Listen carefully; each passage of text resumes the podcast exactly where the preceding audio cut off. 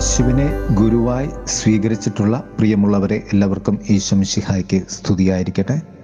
തിരുസഭാ മാതാവ് ഇന്ന് നമുക്ക് നൽകുന്ന വചനധ്യാനം ലൂക്കായുടെ സുവിശേഷം ആറാം അധ്യായം മുപ്പത്തി ഒൻപത് മുതൽ നാൽപ്പത്തി രണ്ട് വരെയുള്ള വാക്യങ്ങളാണ്. കുരുടന് കുരുടനെ നയിക്കാൻ സാധിക്കുമോ? ഇരുവരും കുഴിയിൽ വീഴുകയില്ലേ?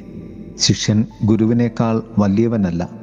എന്നാൽ എല്ലാം പഠിച്ചു കഴിയുമ്പോൾ അവൻ ഗുരുവിനെ പോലെയാകും. നിന്റെ സഹോദരന്റെ കണ്ണിലെ കരട് നീ കാണുകയും സ്വന്തം കണ്ണിലെ തടിക്കഷ്ണത്തെ ഗൗനിക്കാതിരിക്കുകയും ചെയ്യുന്നതെന്ത്? രണ്ട് കാര്യങ്ങളാണ് സുവിശേഷത്തിൽ പ്രതിപാദിക്കുന്നത്. ഒന്ന് എളിമ. രണ്ട് ആത്മാർത്ഥത.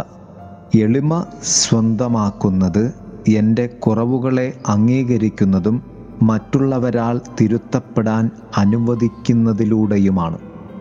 ഇത് ഗുരുശിഷ്യ ബന്ധത്തിന്റെ ഏറ്റവും വലിയ മന്ത്രവുമാണ്. രണ്ട് ആത്മാർത്ഥതയുടെ പ്രാധാന്യം. അത് മറ്റുള്ളവരുടെ കുറവുകൾ കണ്ടെത്തുവാനും ഞാൻ ശരിയാണെന്ന് സ്വയം തെറ്റിദ്ധരിക്കുന്നതിലുമല്ല അത് അപരനെ വിധിക്കുന്ന ഏറ്റവും വലിയ പാപമായി മാറുന്നു.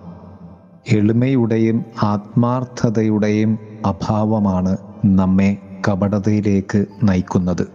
അത് മറ്റേതൊരു പാപത്തെക്കാളും വലുതുമാണ്.